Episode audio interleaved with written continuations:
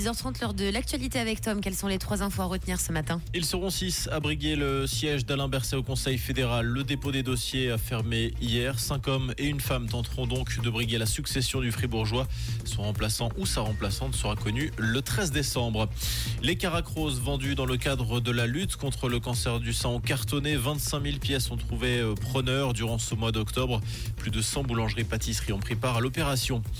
C'est un record depuis le début du siège à Gaza. 33 camions d'aide humanitaire ont pu entrer ce dimanche via le point de passage de Rafah avec la frontière de l'Égypte.